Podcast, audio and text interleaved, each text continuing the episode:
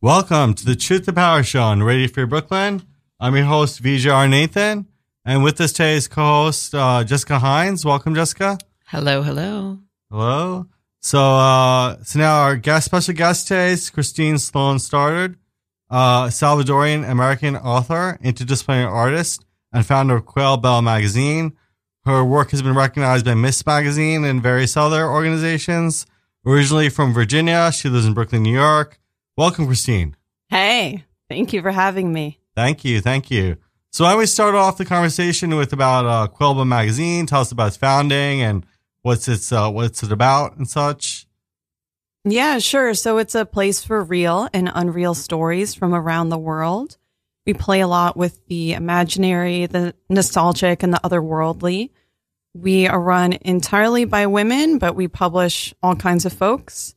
And I founded the magazine when I was an un- undergrad at VCU, uh, bought the URL in 2009, did shit with it for about six months, and finally started to toy around with the website and actually post a lot on Craigslist and just ask people to submit. This was before a lot of things were popular, but Craigslist was there and I was not doing anything sex related. So I guess people were surprised to see What- these art and literary posts. Was there anyone who showed up who thought it was going to be Y- sexually? Yeah, no, Oh, I'm serious. yes. We we definitely got uh erotica, which isn't that surprising, but we got some pornographic images Uh-huh. in the early days. Oh, wow. Honestly, I think it was because it was posted to Craigslist and people just made assumptions.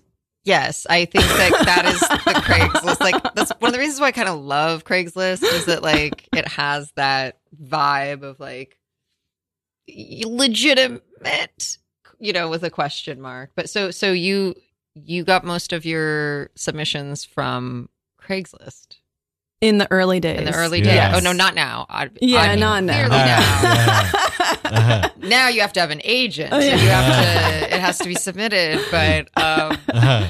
no, Yeah. that's kind of that's awesome. Um, I love this idea of like having this URL and just sitting on it and then being like, oh wait a minute, I need to.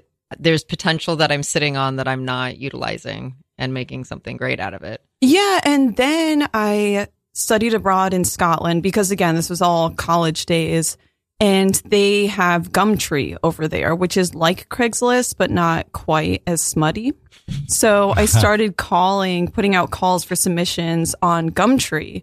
So for a long time, because I really got the website going when I was in Scotland, most of our submissions actually came from the UK, not the Ah. US. So I went back to Virginia, was still running this website and getting all these English and Scottish submissions. It's pretty funny. Yeah. Um, you know, and then we eventually did zines and books and other print projects, lots of art shows, films. But yeah, the early days were all Craigslist people and Gumtree people. Oh, I like that they have their own little Craigslist. yeah, no, it's Yeah. pretty funny and it's very British. I would. It it sounds like Gumtree. Gumtree, Just like- yeah, that does does that sounds pretty British. Yeah. So I understand you, you uh, one of your, you were talking a little bit about your, in your pre-interview questions about the most valuable failure coming right after college. So maybe this might be good. Uh, so telling us to, your journey in life and how, so this is most of the, most of Quail you start setting up in college and then, and, and a little bit after, but then you had a, a very interesting, uh, story about, uh, entering, you can tell that story and. Yeah, sure. So I studied creative writing and film in college, did some film festival work with the Toronto International Film Festival, the Virginia Film Office, a couple other places. And my now husband and I produced a documentary for Virginia PBS. It was all about Edgar Allan Poe's life in Virginia. Uh, he actually spent more years of his life in Virginia, uh, even more so than in Maryland. Everyone's like, Poe, Baltimore. Yeah, he basically died there. there wasn't a, much other connection there going on. But anyhow, so David Fuchs, uh, my husband, and I made this documentary when we were in college, and that helped me get a job at PBS out of college. So first I was a paid intern. I did a lot of the schlepping. Um, you know, I had some real work. They had me writing and producing. And six months into it, I was offered a full time job. And that lasted 70 days. yeah. and it was, I mean, I think there were a lot of reasons. Uh, one of which was that the person who supervised me during the internship was a very supportive woman and she really just wanted to mentor a young woman. She had worked at PBS for years at that point and she saw me, saw that I was working hard, saw that I was there at all hours. Yeah. and as soon as that job opened up, she encouraged me to apply for it. But then she was promoted to another position so I ended up working for somebody who was totally new to PBS and um, someone who would regularly make comments about my age and my appearance. Um, someone who treated me like an assistant. And yes, it's true that I was very young at that point, but I was also brought on to produce a whole show. I had a producer credit. Um, so it was just a very frustrating experience, but I think ultimately it was good for me because I didn't want to do a plug and play show. I was brought in to do this magazine style show where they had all these different segments um, that were submitted by different PBS stations across the country. And it was more or less my duty to pick and choose from these segments and then produce one original segment per half hour show. So there were a lot of not not to bash, you know, I'm from Virginia, so uh, yes, I know there are certain southern and midwestern stereotypes, but it's true that many of the submissions coming from those parts of the country were not the strongest, but they were also mostly what was being submitted because people in Boston and New York and Chicago were not as interested in submitting their PBS segments for this show. They didn't have as much of a need, right? Yeah. So there I am picking from segments submitted from Oklahoma, PBS, uh, Mississippi, stuff like that, um, and having to put together a quality 30 minute show based on that and having a very overbearing person over my shoulder saying, oh, well, that sucks. And oh my God, you're so young, blah, blah, blah. and oh, you look very cute today. And, you know, uh-huh. it's very intimidating how creative you are. Just Yeah. gross, weird stuff. Did they actually say it's intimidating? Yes, first day. First First day Well, quote. First of all, first of all, I would like to say that that is a compliment. Yeah, but not when it's Um, delivered by yeah. a gross 60 year old man. No, I'm not. I'm not saying it's a good thing, but I'm saying like if someone was like, "I'm so intimidated," like that's if, if someone was just like, "Oh, you're too smart," and like that's a shitty thing to say. Um, like because it's you know the inherent sexism or whatever that's in it. But I'm like, but it, but that is like that points out that says more about their Like, it's- idiocy more than Oh, it is yeah, about like yeah. that Yeah. person where it's just like that and it's unfortunate that you know I, I feel like there's a lot of people who have similar story like i'm Mm. lucky where it's like i've i've always looked older than i am so like i i am and and sometimes i will age myself in that way because like when i first started teaching you know i i realized i was just like i am kind of young and most people probably don't know that like like i started my career at 12 you know i was first published when i was 12 Yeah. and so I'm like, I've been really in this for a long time, but my age doesn't show it. And it Yeah. doesn't, pr- you know, like you can't tell my experience from my age, which is something that people need to pay attention to. Um, but no, I mean, I think that that, like, when you walk into a situation where it's like, if you're male, for the most part, like, people are just going to assume you're a genius. When you're female and in a position of power that you you seem too young to be in, there it's it's very sad that the connotation is is that you either didn't earn it or you are not prepared Yeah. which is i think what those comments probably felt like i'm assuming Oh, yeah. I mean, so the first day that this person comes on and that I am in this new full time position, um, it's the end of the day, like last hour of the day, and he calls me in to his office. So I go, of course, And he apparently had been talking to everybody at the office. This is what he tells me. Um, and he closes the door just as he's telling me this, which I also didn't like. Like, why do we need the door closed? Yeah. There's no reason for this. I'd never seen anyone else in the office have a closed door meeting unless someone was getting fired, honestly. Um, so he closed the door and he said, Yeah, I've been talking to everybody. And, you know, I've just been observing you today. And you're, I don't think you realize that your creativity is very intimidating. Like, what? Yeah. what? Also, did you actually talk to other people or did you just talk to the o- other old men in the office? Because that's kind of like the I know the women here like me a lot and don't find if they find me intimidating, they haven't said it. Like we're still able to work together. I have a question. Have you ever found creativity intimidating? Like you personally? no. Like I, Yeah. I've No. never considered No. that Yeah, creativity being into like. I have a friend who literally wears like spandex pants and runs around with like peanut butter and jelly and like a bag of bread. Doesn't take the subway, like never showers, and is one of the most like creative genius writers I've ever met. And I'm like, I'm not intimidated by it. Like I can be overwhelmed by it a little bit. I can be like, that's a lot, cool, you know, um, or like I'm gonna choose to wear deodorant. If you don't, like that's fine.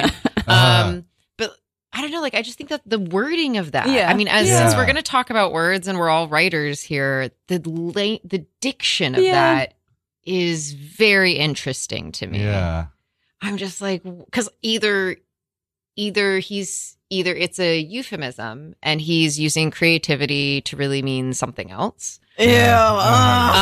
um, Uh-huh. or I'm like, why would creativity intimidate anyone? Like Yeah. to me, because they're boring.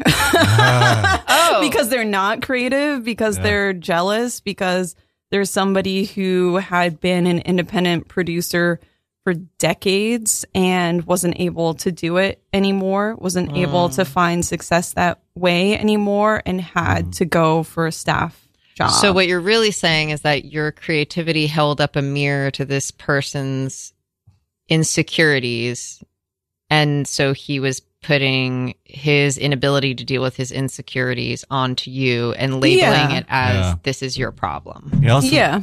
It also seems like Yes. like that sense of competition or that sense of like and how we can move away from that because I think that one of the major things that uh the lessons I think the what are the what are some of the things that you think you took away from this experience and, and how it moved you towards maybe something uh, a- a vision of the world of solidarity versus competition how that kind of connects or- Yeah, definitely. Um, it made me think more carefully about seeking out mentors who I considered a mentor. I mean, I don't even necessarily like that word, but definitely there are people that I respect, and they don't even have to be older Mm. than me or more experienced in a certain way than me.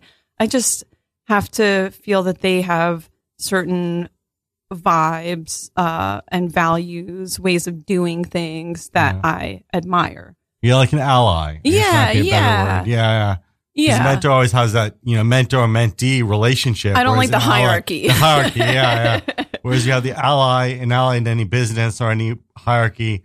Um, you, you want to find allies within cross across the hierarchy. You want to find people yeah. who are, yeah. you know, of the same birds of a feather kind of mentality. yeah, and identify people who I can really learn from. Yeah. People I respect, people I feel respect me. Mm. um i that whole experience just made me think a lot more carefully about the different people i want to collaborate with who i Mm. want to have in my life also what kind of work i want to do for money Mm. and how i want the work that i do for money to overlap and not overlap with the things that i do creatively um, often more so for quote unquote fun and personal fulfillment um, yeah, it just taught me a lot of things. Taught me mm. that I don't want to be a part of projects that are too plug and play, like to just put these puzzle pieces together instead of, no, I have this vision.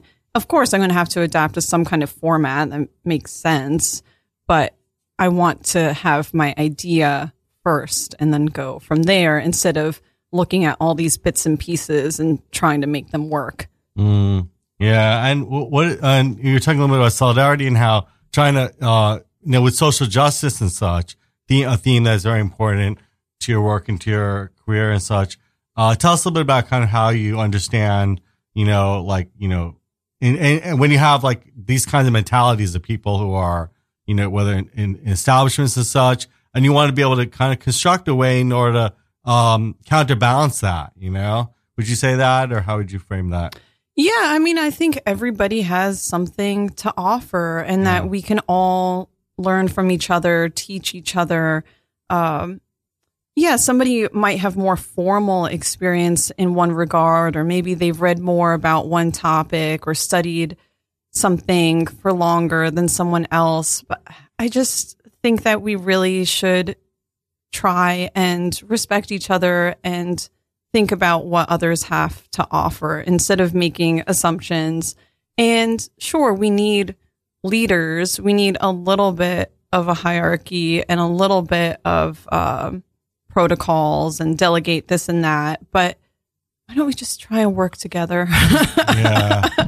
and not be jerks about it? Can't we all just get along? Yeah, God, why is it so hard? Yeah. We fi- we figured it out, you guys. We've solved Here's the solution. All the uh-huh. problems. Just be nice. Just be nice. Well, here's the thing. Honestly, just be nice would be if people actually did it. You know, like Yeah. that actually would yeah, be a huge step like forward, kindness so. is Yeah. radical. I I love hearing that, and I think it's true. Just being receptive to others, trying to understand where they're coming from, uh, just finding some kind of common ground. Mm. It is hard, but try. Yeah. Just try. It- I think it's, there's always Yeah. there's always that shifting of the blame I find in these kind of being nice Yeah. situations. Well, they weren't nice, so I'm not going to be nice, kind of thing. Do you find that, or I think I think we need to like it's almost like a burden a little bit when you're in relationships or in uh uh any kind of dy- dynamic where the other, we we perceive the other person to be a real jerk or real Yeah, not yeah, nice yeah. person. Then we're like, oh, that gives us freedom or blank check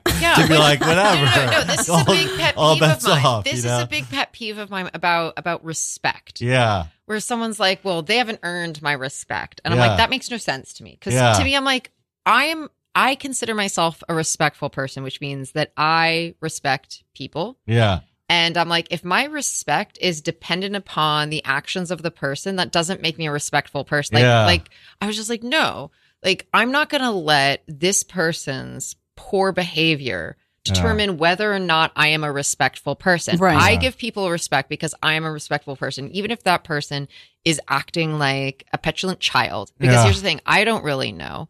Maybe Yeah. their meds are off. You know, Yeah. maybe they had Yeah. a bad day. Maybe they just got diagnosed with something. Like, I'm going to give you respect and respect you as a human being.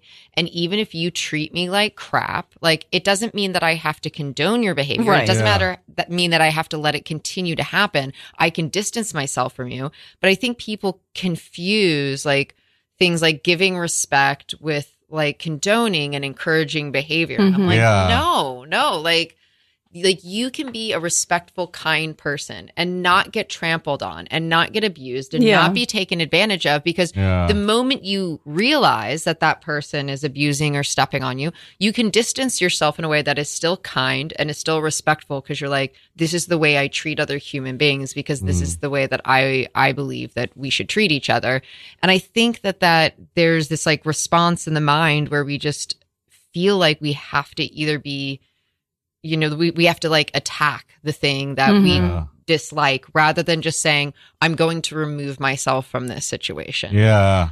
you know and i do feel like in that way like like there's one time where s- like two months ago a guy on the subway hoyt skimmer horn stop on the g train came up and he started kicking me in the leg and screaming Jeez. screaming Oh, at me Uh, it was one of those people he's like he's Oh, like he's like f you you effing c word da da da and just started you know obviously someone who's not well Yeah. Yeah. and, but he literally was kicking me and and and kind of slapping me you know I'm so sorry. Uh, well, first of all, there was like 20 other people on the platform and no one did Wow. anything. No. Um and I but here's the thing, it was so weird. It was just like it's just like I I under it's like my body understood that like this guy's just having a bad day and It's he's not crazy. mentally stable. But like, Yeah. I could feel in my body that like he meant no harm. Like, Yeah. I mean, like, yeah. like he he he was not actually a threat in some way. yeah. And so I stood up and I looked him straight in the eyes and I was just like, I was like, please don't yell at me or hit me. Yeah. Yeah. And he stopped hitting me, but then he, and he paused for a moment and then he kept screaming at me a little bit. Yeah. But I could like see for that moment in his eyes where I was like, this, this person either is on drugs or, you know, I'm, I'm used to interacting with people who are not the most mentally, you know, present at the moment. And I could see, like, I could see the part of him that was like, probably a lovely sane man who Yeah. you know but and then i could see like the disorder in his mind taking over and i was like okay i was like this person's actually it's fine and but i you know and then he continued to curse at me and so i was just like i was like have a nice day and i walked away Mm. Yeah. and i was like Yeah. i am not going to allow his behavior to turn me into a lesser version of myself Yeah. Right. and that's you know just you know it's not craigslist Somebody Yeah. would pay for what he did to you yeah. on Craigslist. Oh, I know. There's a Oh, yeah, post for that. Like, Oh, please come kick me and Yes. yell at me and Listen, call me names. Some of my closest friends are dominatrixes. So like Uh. I, Yeah, I see the you get it. pictures. I see Yeah. the pictures. They they'll be like, This is the cock cage I put this person in. And I'm like, Your job is so much more interesting than mine. I was like, This is the screenplay one of my students wrote. Um yeah, her life is much more exciting than mine is. yeah. It's because also from before we were talking about like how respect comes from like some people like they had this meme on the internet that I thought was interesting that uh you know like, when we put in positions of power right so Yeah. sometimes respect means respect me as an authority figure and sometimes respect means respect me as a human being right. And some people interpret that as if if you don't respect me as an authority figure, then I won't respect you as a human being. You Yeah. know, I think it's a very insightful because you know when we have that power play at power dynamic at play, that's when things throw off, get thrown off, and you know respect becomes. Oh my of a- god, that is yeah. Donald Trump. yeah, yeah. If you don't if you don't respect the authority that he has, he Yeah. will not respect you as a human being. being, Yeah. He and some only- people are guilty. yeah he that, only res- yeah. it's he only respects people Yeah. who oh that Yeah. conditional Yeah. behavior is toxic Uh, yeah, yeah. Mm. And definitely, I think that we have that, uh, you know, problem back in all levels, though, even down to like, you know, any kind of uh, employer employee relationship, Yeah. you know? Yeah, as Yeah. we were talking about before. Um, Yeah, no, the best uh, bosses or supervisors I've ever had have been understanding. They want me to do my best work and they Mm. want me, they want to give me the tools to succeed. They recognize my strengths and they say, okay, what do you need? I tell them, we negotiate, you know, we might have to go back and forth a little bit, but they try and find they try and make that environment for me because they want me to do well. They're not trying to put hurdles in Mm. place. Mhm. well i think that's the like as someone who has managed a lot of people before not necessarily always successfully i have um, It's I, I will, I hard. will no th- It this is is hard. here's the thing like i've never wanted to be a parent okay they're they, they were like all- kids you know like when i was a kid i did not play house. I played school. I wanted a school. I did not want children. I never wanted marriage. Like i don't understand that. Whatever breeders. Okay cool. Like i don't i don't hate on it for other people but i'm like it's not for me. And so but when i was managing a group of people i realized and one of the reasons why i don't do that anymore is because i was like oh i work for them Yeah, in a I am the parent. I was like, when you're managing people, when you have people under you, it's you hiring people to Uh. do something that you can do better than them, which is annoying to watch someone do something in a way that you're like, I could do this better. This is why I can't manage people Well, anymore because that- I'm like, I will just take over and be like, just shut up and let me do it. Uh-huh. But I'm like, good managers, you know, are people who can, or bosses or whatever, or look down and be like, and realize that like their job is to facilitate the work that you do and to manage it and make sure that it gets done in the most effective way and that you learn the most from it. And so I was like, wow, I do not want that much responsibility in parenting, you know. So Yeah. I would much rather have a company of one and a half, which is the half as I call my part-time assistant. Um but no, and I think that like the people who are really great at that, they are. It's like they're employment parents that are really, really good about giving you the space that you need to develop the way that you need to develop, but like creating those guidelines and knowing that even though they could step in and do it better than you, that that would rob you of your development. Yeah. And I just think that, you know, if you're not good at that, you're maybe you should do a job where there's no one working under you. Yeah. Well, I think you need a lot of emotional intelligence, clearly. Uh, I don't necessarily think that the manager has to be a better technician, let's say, Mm. um, than the people that they're supervising. I do think that they, that they have to have experience in that field. yeah. Um, they have to know how to do that kind of work so they are capable of stepping in when it's required. But I think it's more important for them to have a high level of emotional intelligence and organization Mm. um, and just have a good overall vision of how to get things done and actually implement a plan. Because sometimes the best technicians don't have good, oftentimes, Yeah. they don't have good emotional intelligence. Yeah. Well, or or like like I have high emotional intelligence, but I'm I don't my emotional intelligence does not come out and thrive in an environment where I am in charge of a group of people. Yeah, yeah, Yeah, yeah, you're yeah, such yeah, yeah, yeah. So, like- one on one, Right. Yeah. One on one, I am amazing. Yeah. Like Mm. one on one, I am incredible. Mm. Group environment, like monster just Yeah. comes out and I'm just and I know. And now I know. And I'm just like, okay, like I I'm not gonna put myself in those situations anymore because I want, you know, I, I want to be but like if you get me one on one, like I I am a lovely, amazing person for you.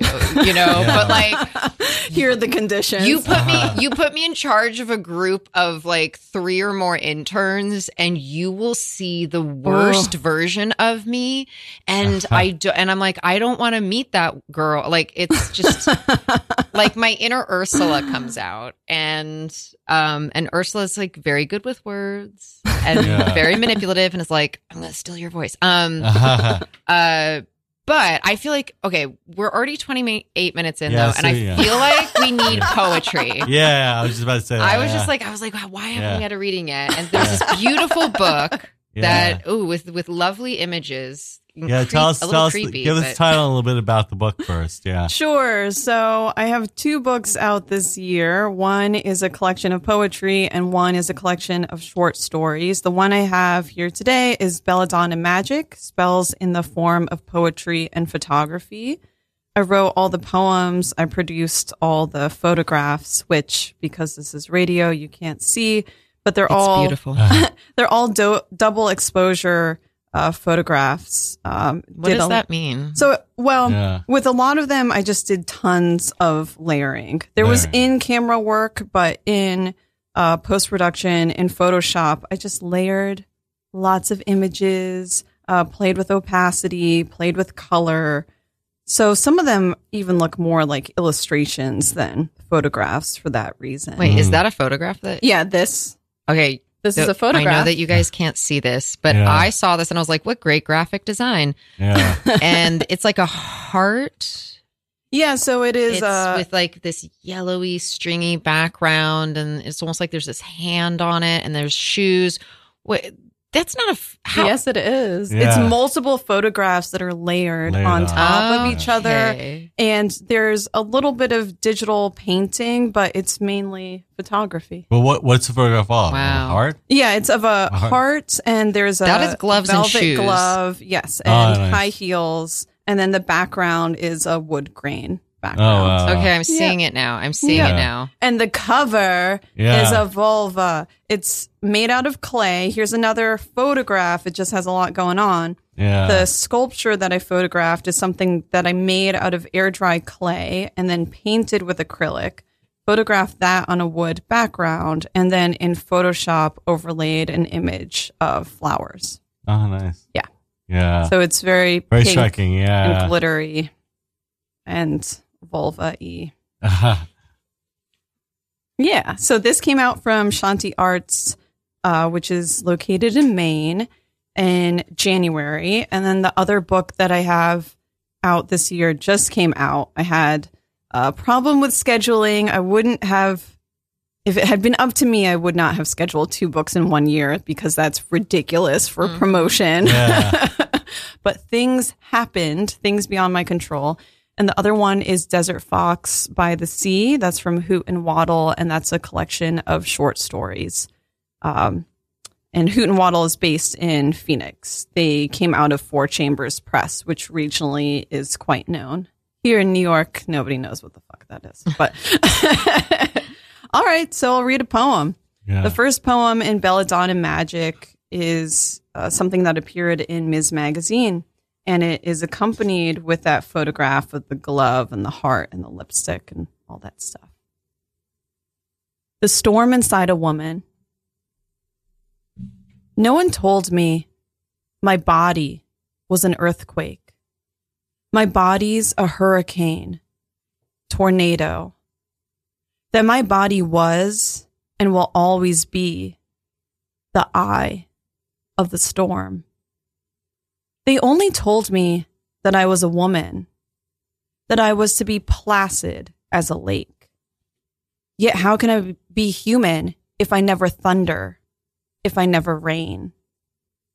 I am wind and I am hail, just as I am flesh and I am blood. This lake will stir. This lake will flood. And when it's placid, it will hypnotize. That's a poem. Thank you. I always it's it's fun sometimes where I'm like, is this a dramatic pause? yeah. Like what is this? it's like at the, the end of any of my plays, it's like the lights go down, and my plays are always so abstract that there's this moment where the audience is like, "Is that is that the end?" And I'm always in the back being like, um, well, that's the thing. At a reading in person, I could just say thank you, but on radio, I don't know. That's well, kind of or you just you know, or you just put the book down and like lower your eyes. The audience goes, "Yes, yes, it's it's over now." um, no, I I have a very strong response to that. I I mean, it makes me angry. Um, in a good yeah, way. yeah. No, it should. Like, I was just thinking about. it, I was just like, fuck yeah, Uh-huh. Yeah. damn it. I'm so. I was like, oh, like no, just you know, in this feeling of like. Sometimes I feel like as a woman, I'm like, why can't I just be like? Why do I have to like earn so much permission to be a human? Yeah, I don't Does even want to be a woman sometimes. I just want to be a human. No, and it's, it, no, it's absolutely true. Like I, that is like where I'm just like I just you know like just to be seen or heard as like any just I'm like I I hate the interpretation of like and I mean this is true I'm sure for like race and and, and Yeah. also Yeah. sexuality and gender and all of those things that I think for this year of my life I've I think I pretended for a long time that it didn't bother me but like eh, because consciously I didn't think it, it did. But no, I mean it's it's amazing how if you are an other or marginalized person in any way, like you have to fight to be seen as human, and that's Yeah, because you're Really that exhausting. label first in so many people's eyes. you know, and like that idea of like oh you have to be like the placid, like the lake versus you know an ocean. I was I was visualizing, and I was like no no, I was like we're all oceans, you know, but yeah. but but if you're a marginalized person, you're expected to be as still as a lake. Otherwise, Yeah. it's interpreted as something that you know for some of us could get us thrown in jail. You know, Yeah. Yeah. just for doing something that is completely normal. My nephew, you know. Got thrown in jail simply for being angry in a Mm. parking lot in, you know, a neighborhood where it's mostly white people and he is predominantly looks black. And, you know, that's I was like, that's really frustrating. Where I'm like, if my nephew looked more Caucasian, he probably wouldn't have gotten arrested. Yeah. Yep. Um, and you know, and as a woman, you know, I'm like, oh, like I say this and I say that, and I'm loud and I'm raucous and this and that, and I was like, oh, like as a woman, they're like, she's crazy. Whereas I'm like, but had, but if I was male, they'd be like, oh my god, you're so funny, Yeah. and they'd probably give me a TV show for it. Yeah. Um, so that, so yes, uh, I, I give lots of snaps and Yay, nods and snaps. bows thank you. to yeah. to the poetry. I totally I I'm on board with that. Is is most of your writing would you say it's sociopolitical based or Yeah, I mean a lot of it. Um, I think it's more so that the personal is political, and Yeah. that that so many of my personal experiences have some kind of political element. I can't help the fact that I'm a woman. I can't help the fact that I'm bicultural. That um, my parents have connections to the civil war in El Salvador. That I grew up in a neighborhood where people thought my mother was my nanny. I can't, like, I can't help that these are my life experiences. And even when I'm not writing explicitly about these things, they're going to inform my work Yeah. um, in one way or another. do you, Yeah. do you feel that the only way someone could not be a social political writer is if they are a straight white cisgender middle class or higher male? yeah, so I think about that sometimes. Like are For are they are they the only people who are capable of writing without it?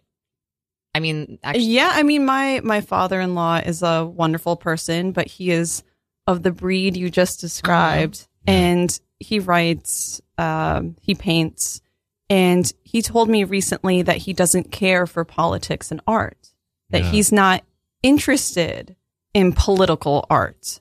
Uh, and he said both of those things and he said them both ways. So I think politics and art and political art aren't necessarily the same thing um, that you can have explicitly political art, um, like an activism poster, for instance.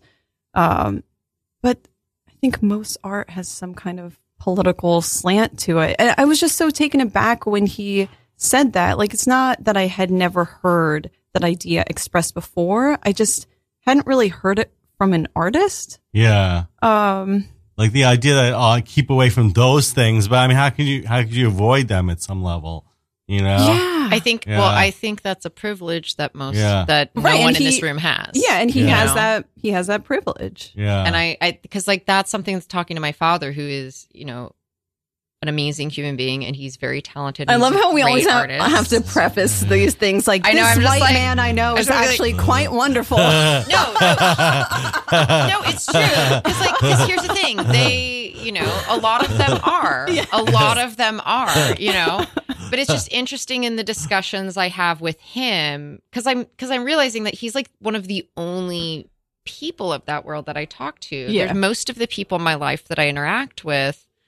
You know, are are people that are marginalized in some Mm. way. Yeah. So, so for me, it's just like my barometer of like, I love my dad, and he is a genuinely amazing human being but like there's just every once in a while I hear things and and it's and it is this feeling of I'm like oh it's just like conscious like just consciously and unconsciously you have never like you have that privilege where Right. you can create a play you can write something and it can just be what it is Yeah. and the moment Yeah. that I do that if I were to write a piece about that it is immediately political it is immediately social yeah. you know because i and, and so i just i'm i'm fascinated by you know and I, i've i've fluctuated with my sense of responsibility to that or my Mm. frustration with the Mhm. feeling of the responsibility of am am i a writer am i a female writer am i a Yeah. queer writer am i you know and i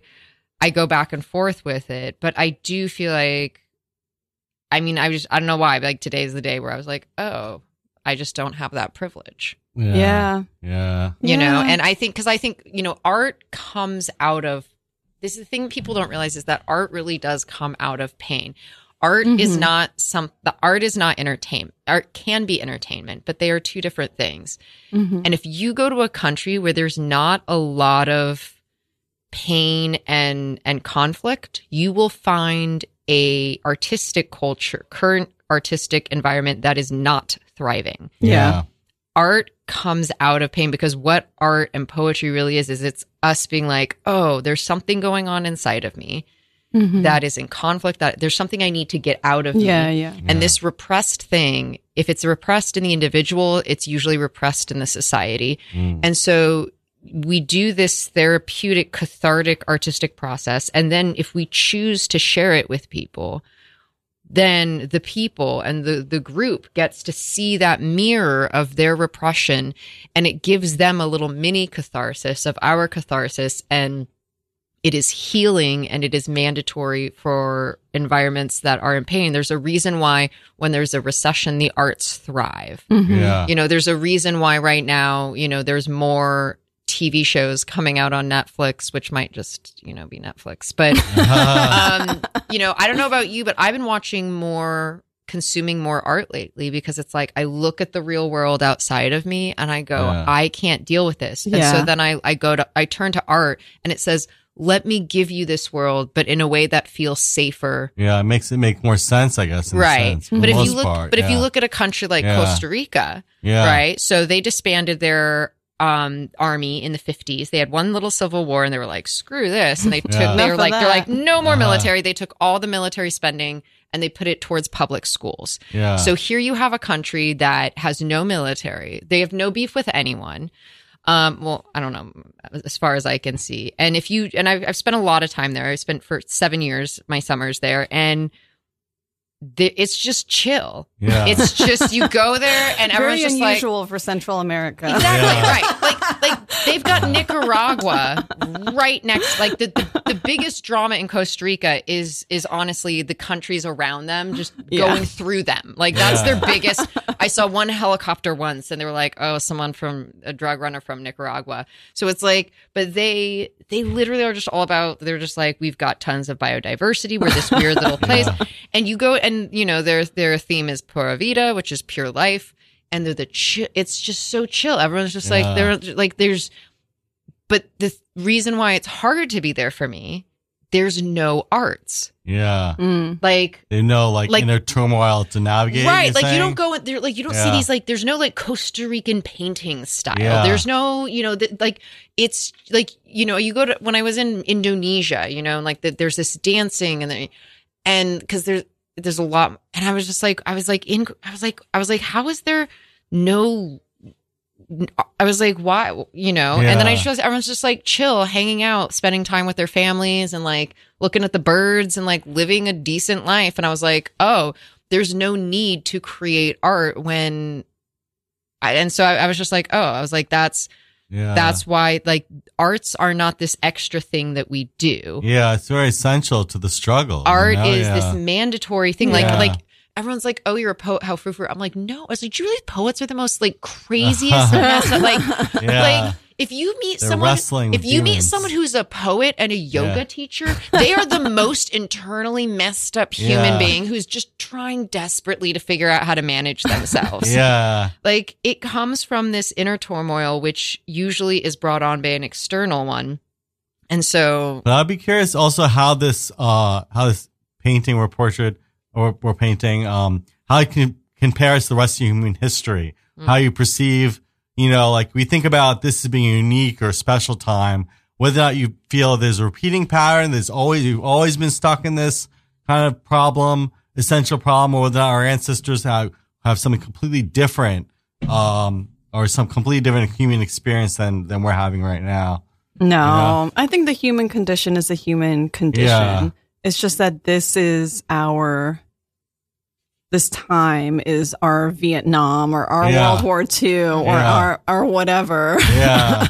Certainly for me, for my generation, that this is what we, I mean, when Bush was around, I was a kid. You Yeah. Know? So it's not Yeah. like this is my first real adult. Political- when you look back uh, right before 9-11, you know, Fight Club would come out and they, they were like they were like Yes. the essential thesis of Fight Club was like we have no major war, right? Or that Yeah. it was like we have nothing, so we'll just beat each other up because we got nothing, right? And then it was 9-11 struck, and then it felt like there was more of an impetus towards some kind of moral duty or obligation, but then it got a little confused because you know the people the um enemy became not uh necessarily you know out there, but actually it was like within our domestic Here, terrorism of how like domestically we were misconstruing and manipulating the the the ideas of of the uh the kind the enemy into becoming like an internal enemy, you know. So then we have rise of white nationalism and Mm-hmm. all this kind of stuff. The reaction is, has end up being more than the provocation, you know, has end up kind of outweighing,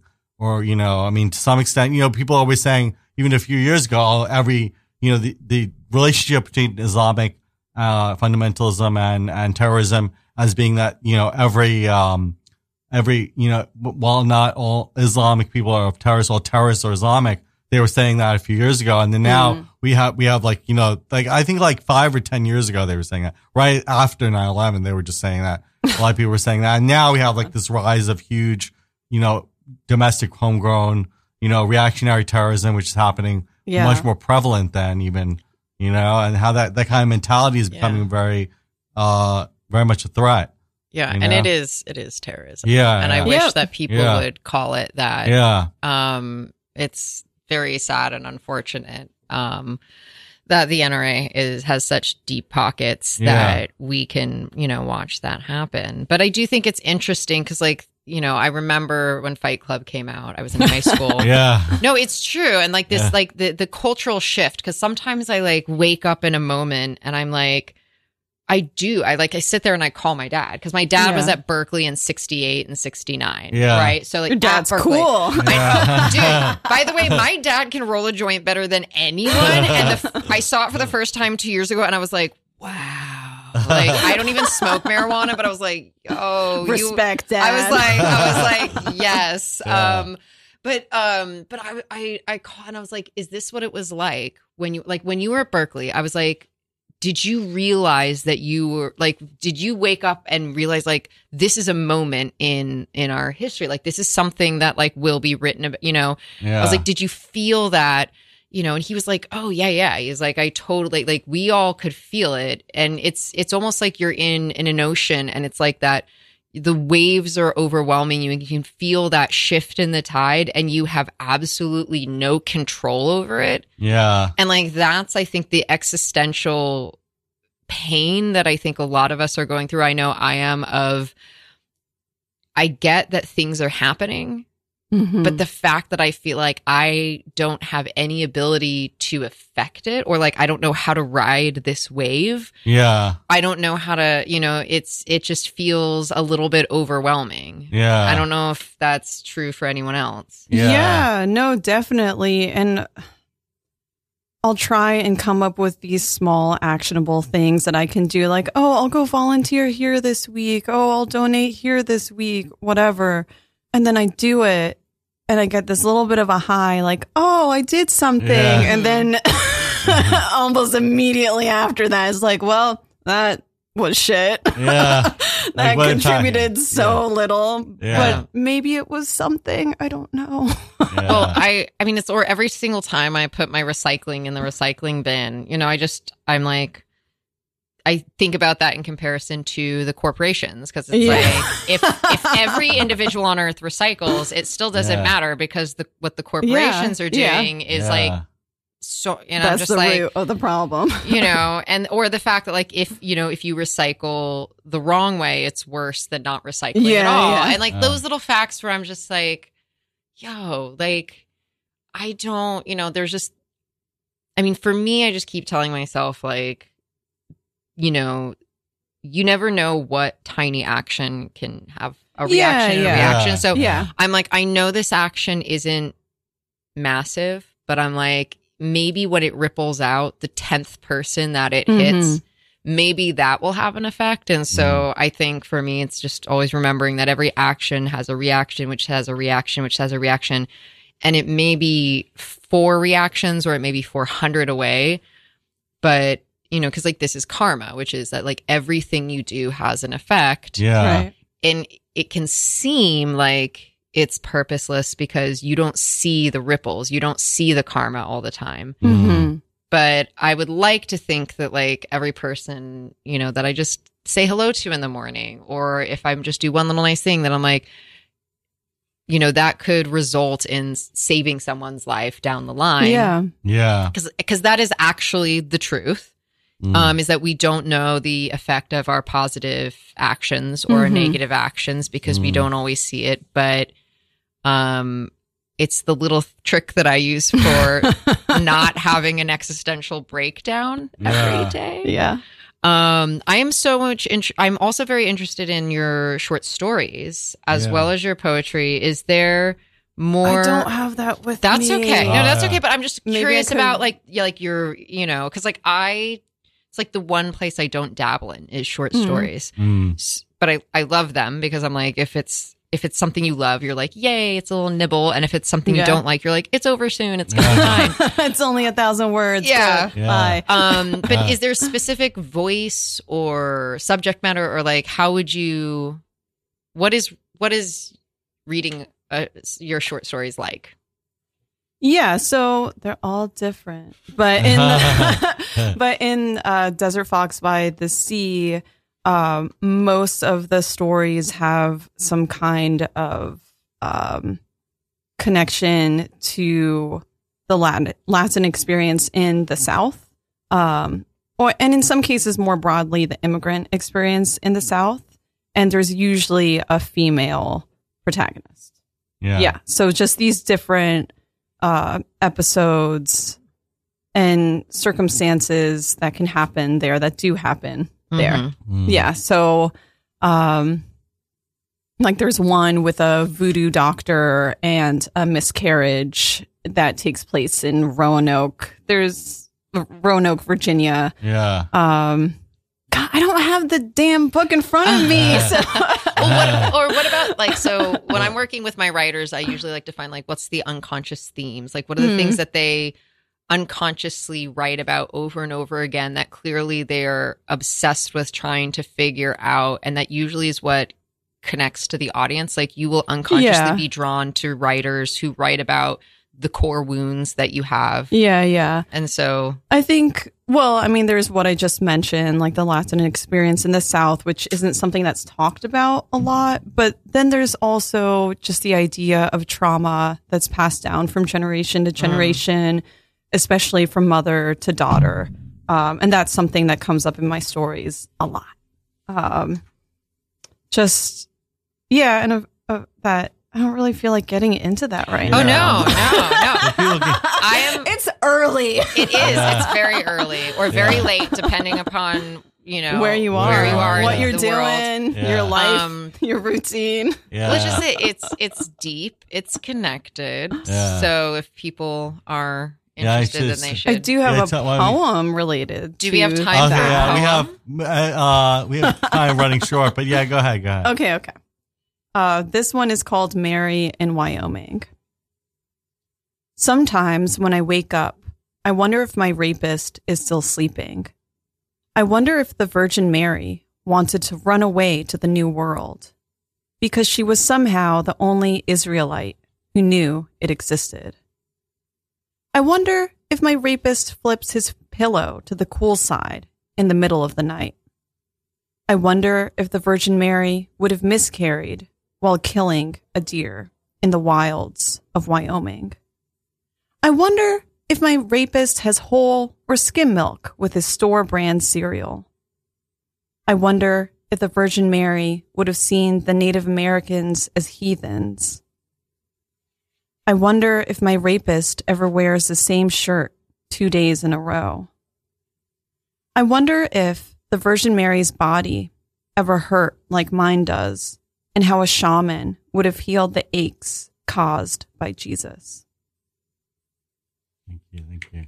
Head down, Yeah. book closed. Thank you.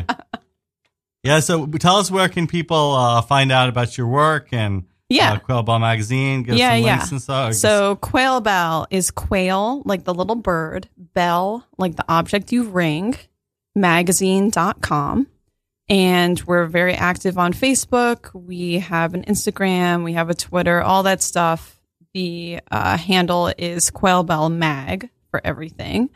And then for me, my website is World of Christine Stoddard. That's Christine with a C H and an E at the end. And Stoddard is S T O D D A R D. And I'm also all over the place on social media um, as artist Christine Stoddard. Thank you, thank you.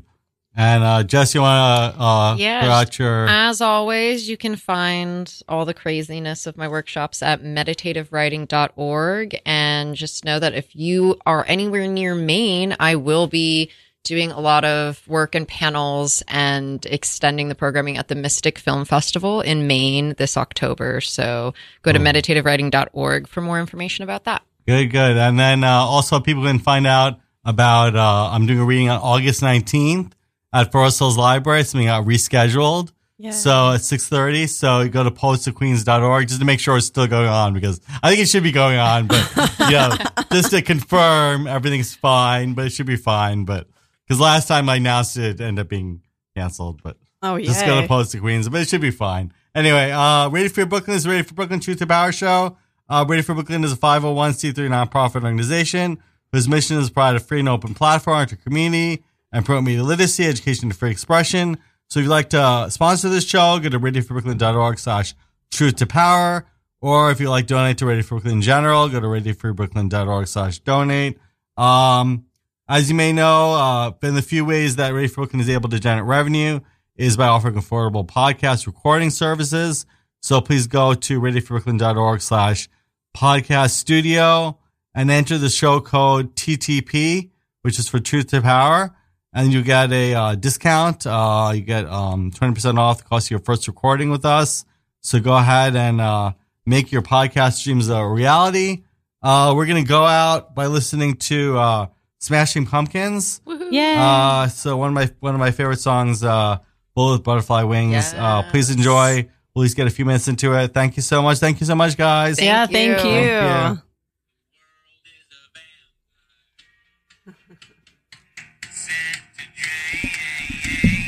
Oh, yeah. favorite song. this was like my first favorite song. That's adorable. Let's just switch this.